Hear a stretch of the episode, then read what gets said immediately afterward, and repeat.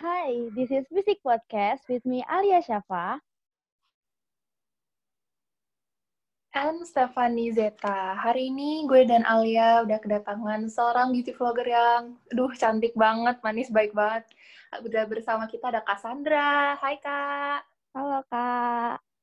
Hai Alia, hai Stephanie. Apa, Apa kabar? kabar nih Kak? Kesibukan ngapain aja? Oke, okay. Alhamdulillah uh, sehat dan semoga kalian juga sehat ya di sana. Um, sekarang sih aku ya biasa mungkin sama kayak kalian ya lagi sibuk kuliah. Betul sih, sama sama sama. Selain kuliah tuh kak, selain kuliah dan sebagai beauty vlogger, apa aja sih kak kegiatannya? Mm -mm.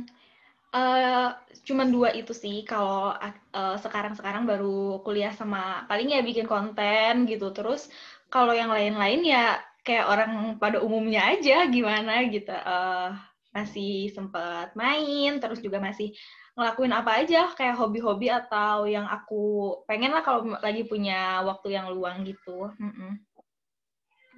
Oke oke oke, boleh diceritain sedikit nggak sih kak gambaran sama yang dengerin kira-kira? Uh, Cassandra ini tuh seperti beauty vlogger yang seperti apa sih kalau di Instagram dan boleh cerita sedikit juga nggak kenapa tuh milih dunia kecantikan dibandingkan dunia kan banyak ya di Instagram pilihannya. Uh, iya, jadi awalnya sih aku nggak nggak sengaja ya maksudnya nggak nggak diniatin pengen banget masuk terus pengen jadi beauty vlogger yang wah gini gimana gimana dan aku pun uh, sampai sekarang nggak ngerasa sebagai beauty vlogger yang udah gimana gitu karena aku masih belajar terus juga masih uh, banyak apa ya eh, PR yang harus aku lakukan gitu kalau misalkan aku pengen disebut jadi beauty vlogger atau apa pun itu. Um, awal coping aku kuliah di keperawatan yang aduh bener-bener um, stressful banget. Terus juga kalau menurut aku uh, makeup itu salah satu apa ya?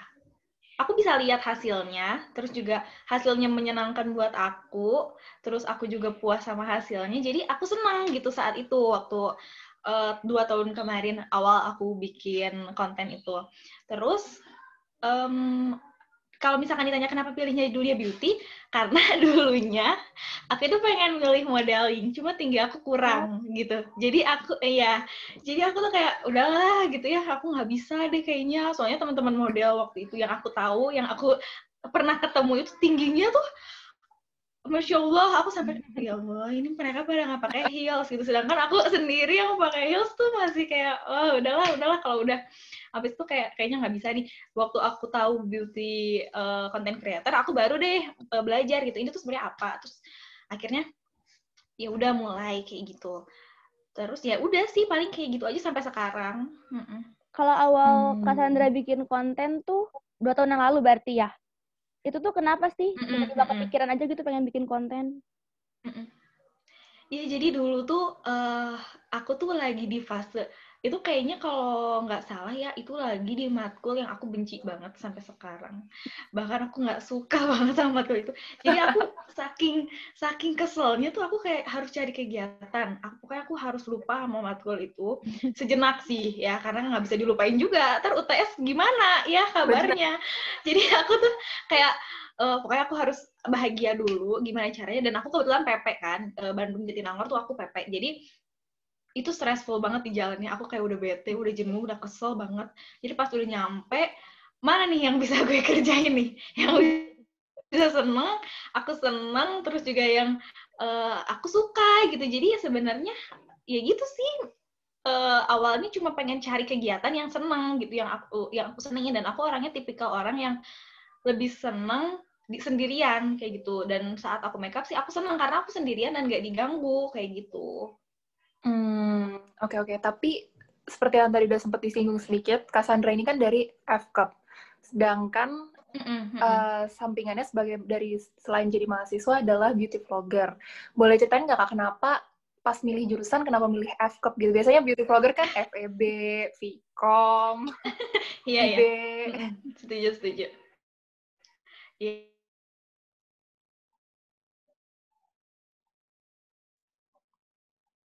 Halo?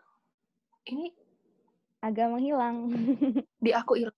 Ya, iya, uh, ini juga sebenarnya banyak banget ditanyain dan orang mungkin juga gitu kan, itu kan pasti pasti kayak identik banget. Dan aku berarti bilang kalau anak IPS itu banyak luang waktu luangnya juga enggak, maksudnya kayak orang tuh bakal stigmanya, wah masa sih gitu, masa sih uh, kuliahnya keperawatan kayak gitu. Awalnya tuh aku emang nggak uh, mau gitu ya. Cuman aku emang dari SMA-nya udah SMK gitu dan SMK-nya tuh SMK perawat gitu uh, jurusannya. Jadi sebenarnya itu kayak nerusin aja dan emang keinginan dari orang tua aku pengen ada anak yang jadi perawat. Terus aku juga udah punya apa ya background di SMA-nya. Jadi ya udahlah nggak apa-apa gitu. Hmm. Sebenarnya juga dulu waktu aku SBM aku daftarnya ke FISIP. Cuman ya gimana ya? udah rezeki kali ya. Iya, benar benar benar. Tapi kalau Kak Sandra sendiri uh, udah seneng make upnya tuh dari kapan sih? Hmm. Aku kayaknya kalau aku inget-inget banget nih ya, aku tuh dari SD aja tuh udah pakai uh, apa moisturizer sama pakai cleansing foam yang dulu karena aku kayak udahlah mau coba-coba aja gitu. Terus uh, orang tua aku juga kayak nggak yang uh, kontrol banget. Jadi tapi alhamdulillah nggak pernah apa-apa gitu. Nah waktu SMP-nya tuh aku baru aja suka kayak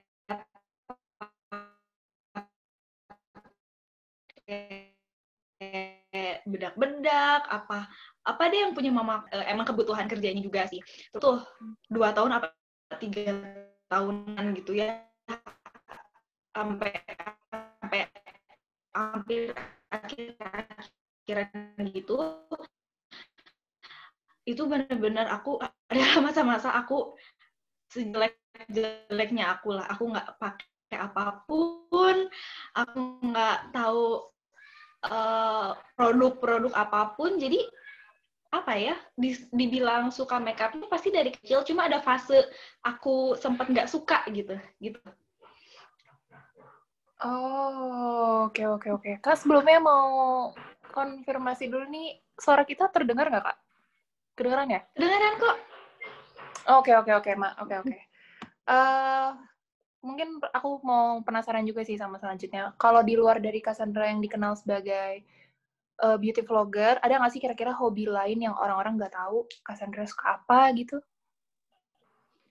Um, emang sebenarnya aku bikin konten juga sih emang bukan kerjaan-kerjaan banget dan bukan uh, apa ya bukan kayak aku ngejar banget juga enggak tapi memang hobi gitu. Cuma di samping itu aku emang suka kuliner aku suka jalan-jalan terus aku suka kayak uh, cari makanan yang apa ya makan yang banyak terus jalan-jalan kayak gitu sih lebih apa ya namanya kalau kayak gitu hobinya traveling apa apa ya. Kulineran kulineran. Ya kayak kulineran, kulineran gitu. Cuman aku nggak uh, suka yang jalan jauh-jauh kayak lama gitu ya. Aku kayak cari beberapa tempat yang banyak jenis makanannya terus ya udah makan kayak gitu sih hobi aku. Cuman ya nggak pernah diekspos gitu karena kalau aku lagi kayak gitu ya udah sendiri aja maksudnya nikmatin sendiri aja. Aku kayak nggak pernah uh, apalah kayak gitu. Kayak kecuali kalau misalkan kayak lagi bikin konten kan ya pasti kita harus bikin apa ya kayak Insta Story, Insta Story mah ya kita bikin gitu. Cuma kalau lagi kayak gitu mah aku nggak pernah sih, soalnya kayak pengen sendiri aja gitu. Hmm, biasanya kuliner nyari apa kak makanannya? Mm-mm. Aku sekarang lagi suka makan Korea, walaupun aku kayak nggak tahu ya makanannya apa, terus apa itu teh aku nggak tahu, cuma kayak lagi lagi zaman banget. Jadi aku hmm, suka, suka ikut ikutan gitu sih. Mm-mm. Kalau dari beauty vlogger siapa sih kak yang paling menginspirasi kak Sandra dalam bikin konten, dalam bikin make up gitu? Banyak banget sih, bahkan dari waktu aku SMA aja tuh aku udah punya beberapa nama, salah satunya Nadia Akila, karena uh, menurut aku Nadia Akila itu cantiknya nggak pakai teknik, cantiknya juga nggak bukan karena make up yang dia pakai, tapi intelektual dia tuh bikin dia seksi gitu loh, aku suka banget. Dan uh, cara dia apa ya menyampaikan review, terus juga kayak apa ya segala yang sesuatu yang dia omongin dan yang dia tunjukin itu benar-benar menurut aku inilah anak muda perempuan yang cantik yang cantik tuh kayak dia gitu menurut aku ya secara secara intelektualnya. Tapi kalau misalkan secara physically aku uh, bener-bener keinspirasi banget sama Abel Cantika terus juga Tasya yang udah Oh, pasti kalian udah tahu lah sejarahnya kayak gimana ya mereka. Misalkan yang lain cuma aku lihat sekilas aja, tapi kalau misalkan secara teknik, terus juga pengetahuan, aku uh, kiblatnya ke tiga orang itu gitu. Hmm, oke okay, oke. Okay. Tapi aku sendiri kan sebagai orang awam nih kak, sama per beauty vloggeran. Mau tahu dong kak, cerita awalnya kakak bisa percaya diri ngupload konten. Karena menurut aku pribadi, aku nih sebagai orang awam di Instagram, hmm. kayaknya aku lihat kok orang-orang bisa ya percaya diri gitu ngupload uh, lagi make up atau gimana. Cerita awalnya gimana sih kak? Aku tuh emang jujur aku aja tuh ngelakuin ini kalau banyak orang yang nonton aku aku malu. Kalau misalkan aku lagi bikin video terus ada orang lain aku nggak bisa. Jadi aku harus sendirian gitu. Uh, saat aku ngupload pun ya aku anggap aja aku nonton buat aku. Aku nggak nggak terlalu mikir ini bakal ditonton banyak orang terus bakal orang bakal tahu kayak gitu gitu. Enggak sih kalau aku pribadi ya uh, prinsipnya ya udah yang penting aku suka nih aku upload aku karena tahu aku kalau misalkan kita ngupload data ke internet itu pasti kerekam gitu. Dan aku tuh pengen apa yang aku suka itu kerekam gitu loh. Jadi cuma aku cuma buat aku sih hmm. kalau aku pribadi. Jadi aku nggak merasa aku ditonton banyak orang. Bahkan saat video aku di banyak ditonton orang tuh aku kayak kaget sendiri. Aku kayak takut nanti aku harus tanggung jawab apa ya kalau misalkan ini banyak ditonton? Aku takut ada yang salah gitu. Ini orang banyak banget yang nonton terus takutnya aku ngasih impact negatif atau apa gitu sebenarnya. Tapi kalau misalkan ditanya gimana cara pedenya, ya aku anggap aja ini tuh bukan untuk aku mengaruhin orang dan bukan untuk aku ngajakin orang, cuma aku suka aja dan uh, apa ya secara umum yang aku lakukan positif positif aja gitu. Jadi aku sih um, apa ya pede-pede aja gitu. Misal apa pun yang aku lakukan aku pede-pede aja selagi itu positif dan aku nggak ngajak orang ke arah yang buruk kayak gitu. Sebenarnya betul, betul, ada nggak sih kak waktu misalkan Kak Sandra bikin videonya terus tiba-tiba awalnya Kak Sandra tiba-tiba banyak yang nonton tuh yang mana sih sebenarnya? Apa kayak tiba-tiba ih kok banyak yang nonton ya? gitu awalnya tuh aku banyak banget yang nonton tuh di YouTube. Uh, itu sampai aku sampai nggak tahu deh update-nya sekarang berapa. Kayaknya sih kalau nggak salah sepuluh ribu. Tapi emang itu masih dikit sih. Kalau misalkan dibandingin sama yang lain ya udah kalau ya orang udah pada berapa juta kali yang nonton. Cuman ini awalnya tuh karena si video itu dan itu tuh sebenarnya aku mencaci maki produknya. Jadi aku nggak tahu orang tuh nonton apa dari videonya. Aku nggak paham ya. Tapi itu banyak banget yang nonton dan uh, yang dari YouTube tuh pindah ke Instagram. Jadi kayaknya dia nyari orangnya kali ya. Apa gimana deh? Aku nggak tahu deh. Uh, ternyata baik di Instagram dan di YouTube video yang ngebahas produk itu banyak ditonton. Padahal reviewnya jelek gitu. Padahal aku nggak suka sama produknya. Terus akhirnya udah banyak yang nonton. Kan aku panik nih. Ya Allah gimana kalau brandnya marah sama aku kan? Terus uh, akhirnya hmm. udah nggak apa-apa gitu. Uh, kita kayak ya udahlah biarin aja gitu kan. Uh, apa ya produk mah cocok-cocokan gitu. Pabrik nggak mungkin sengaja bikin produk jelek kitanya aja mungkin yang nggak cocok gitu. Jadi aku kayak alibi mikirin kalau misalkan aku nanti dituntut apa gimana ya aku harus ngomong kayak gitu kali. Nah akhirnya biar proyeksi uh, biar pikiran orangnya nggak ke situ terus ke oh Sandra tuh yang video uh, produk ini jelek jangan biar orang nggak kayak gitu. Aku bikin lagi konten gitu. Bikin konten yang waktu itu tuh lagi ospek terus aku mikir kayaknya make up ospek cocok nih gitu. Terus aku bikin dan emang bener banyak lagi gitu udah banyak lagi. Terus aku bikin lah pokoknya aku sebenarnya takut. Terus aku kayak biar gimana caranya orang nggak mikirin biar gimana caranya orang nggak nonton video itu? Pengalihan itu ya. Uh, banyak ya gitu. Supaya jangan makin banyak orang yang nonton video ini gitu. Aku kayak terus akhirnya bikin akhirnya aku agak kreatif dikit aku nanya lah uh, ke viewers aku makeup tutorial apa yang kalian pengen sebenarnya? Lihat dari aku kayak gitu. Dan banyak banyak banyak yang komen jadi ya udah aku uh, berawal dari situ dari komentar orang-orang yang minta makeup tutorialnya kayak gitu. Hmm oke okay, oke. Okay. tapi uh, di balik keseruan cerita konten-konten kakak nih sebelumnya pernah gak sih ngerasa lagi males gitu bikin video atau aduh gue bikin video apa lagi ya? Terus biasanya kalau kayak gitu ngapain sih kak?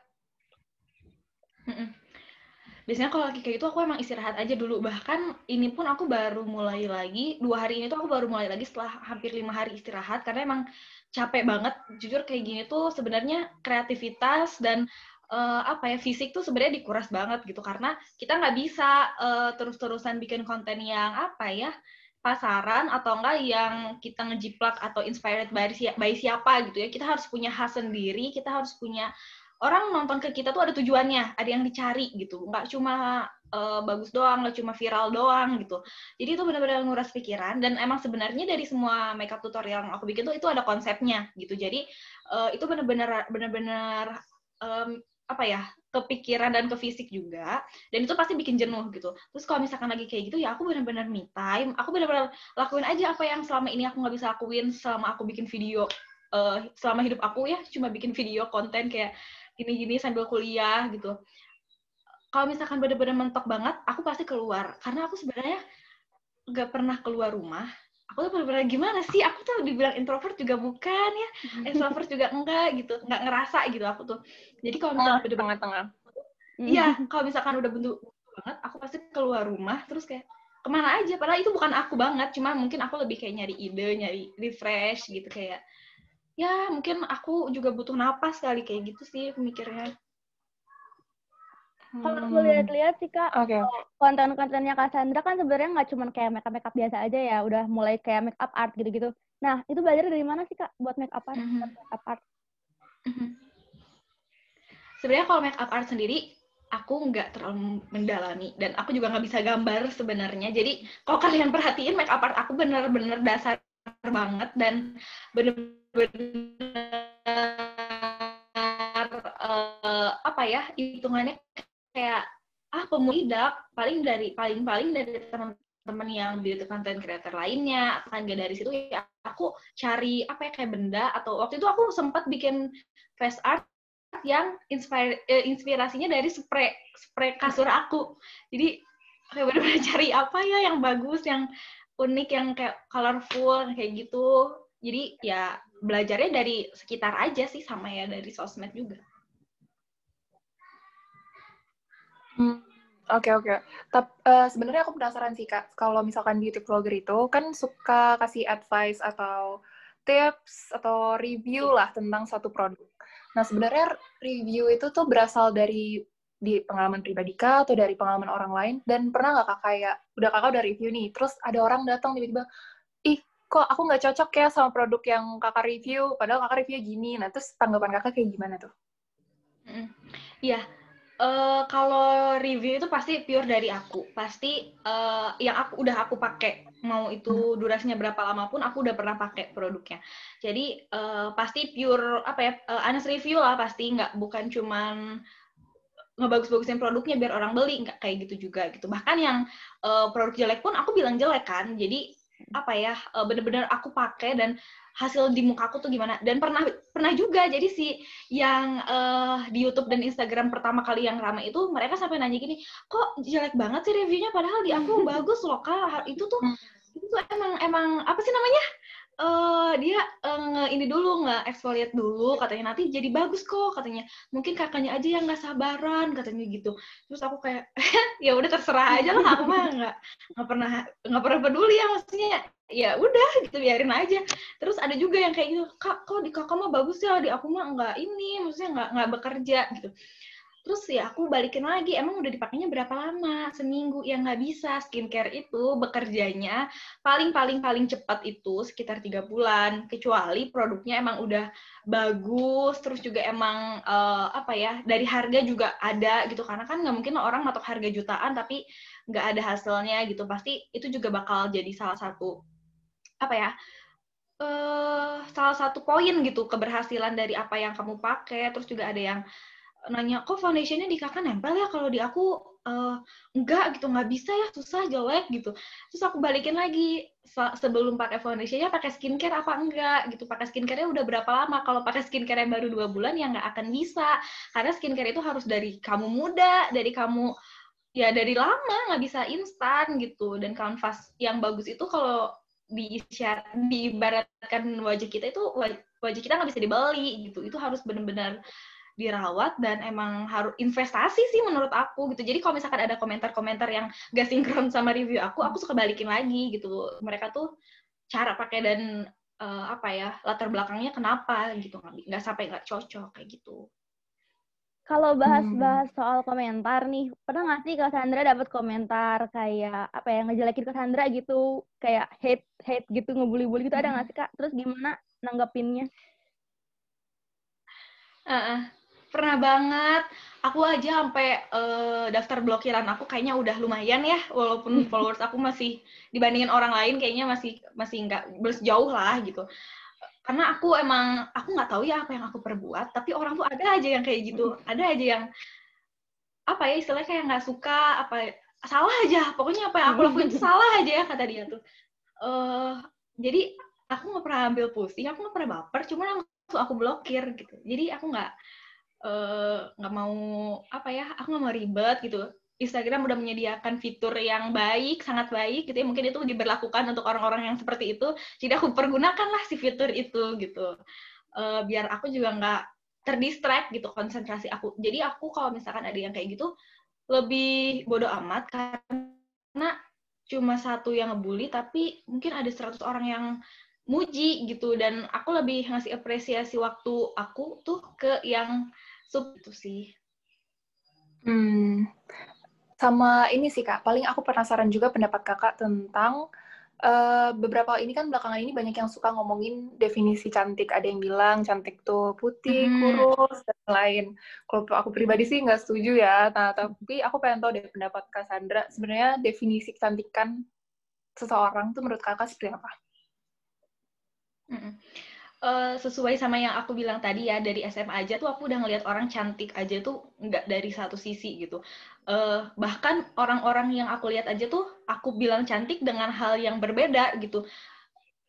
Orang aku bilang cantik dengan apa ya intelektual yang mereka punya terus sikap yang mereka punya itu aja tuh udah bikin aku kayak mereka seksi banget ya mereka cantik banget ya. Aku sampai punya punya punya apa ya persepsi kayak gitu loh bahwa uh, skincare make up aja tuh itu tuh sebenarnya bukan bukan hal yang bikin kita cantik. Itu tuh emang cuma seni aja sih menurut aku gitu.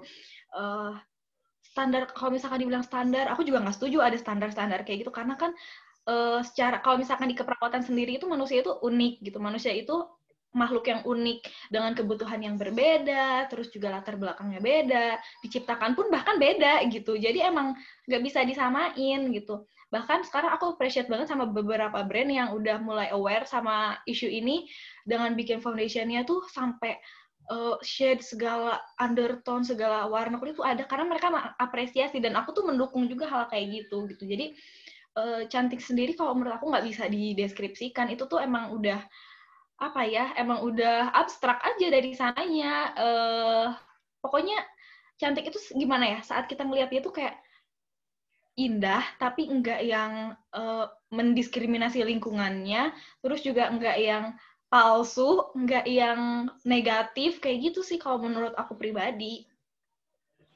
Wah oke. oke okay. menarik. Mungkin kita langsung aja ke pertanyaan terakhir kali ya. Aku juga penasaran nih ada pertanyaan buat Cassandra nah kan uh, aku juga sebenarnya sekarang kayak apa ya sama lah bikin bikin konten juga gitu ya di Instagram bikin konten-konten beauty gitu ya. Nah kan aku juga tahu gimana pusingnya, gimana capeknya juga sebenarnya agak nggak segampang itu kan mm. bikin konten, nggak kayak dibilang orang, ih enak banget sih kerjaan cuma kayak gitu doang, padahal kan enggak ya, capek juga gitu. Nah, terus juga kalau misalkan nanti ke depannya nih Kak Sandra lebih pengennya tuh fokusnya ke beauty vlogger kah atau ke perawatnya aja gitu, karena menurut aku sih kayaknya nggak mungkin kayak bisa dua-duanya jalan semaksimal itu gitu loh. Jadi Kak Sandra lebih milihnya buat lebih fokus ke mana sih ntar ke depannya? Ya, uh, berhubung sebentar lagi juga kayaknya aku lulus ya insya Allah gitu. Ini udah tahun keempat wow. juga. Terus uh, kalau di keperawatan itu kan ada profesi satu tahun, jadi uh, mungkin aku bakal ya tetap kayak gini untuk satu tahun ke depan sambil profesi.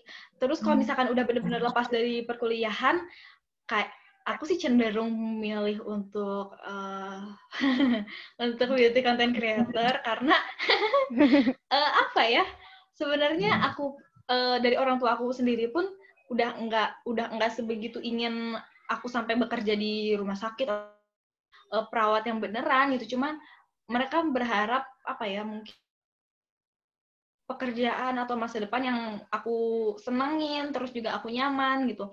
Dan mungkin rencana aku ke depannya aku pengen ya tetap kayak gini. Terus mungkin ilmu aku aku bakal uh, manfaatkan untuk jadi keperawatan perawat komunitas gitu kalau misalkan insya Allah nanti ada rezekinya ya karena kalau misalkan dibanding sama perawat klinis yang di pelayanan kesehatan itu kan jauh lebih pokoknya jauh lah kesibukannya gitu. Kalau misalkan perawat klinis kan lebih uh, apa ya di di lingkungan sekitar gitu. Jadi kalau misalkan mungkin aku sanggup ya kayaknya sih ya itu gitu. Tapi kalau misalkan benar-benar harus pilih satu sih aku pilih konten kreator kayaknya ya.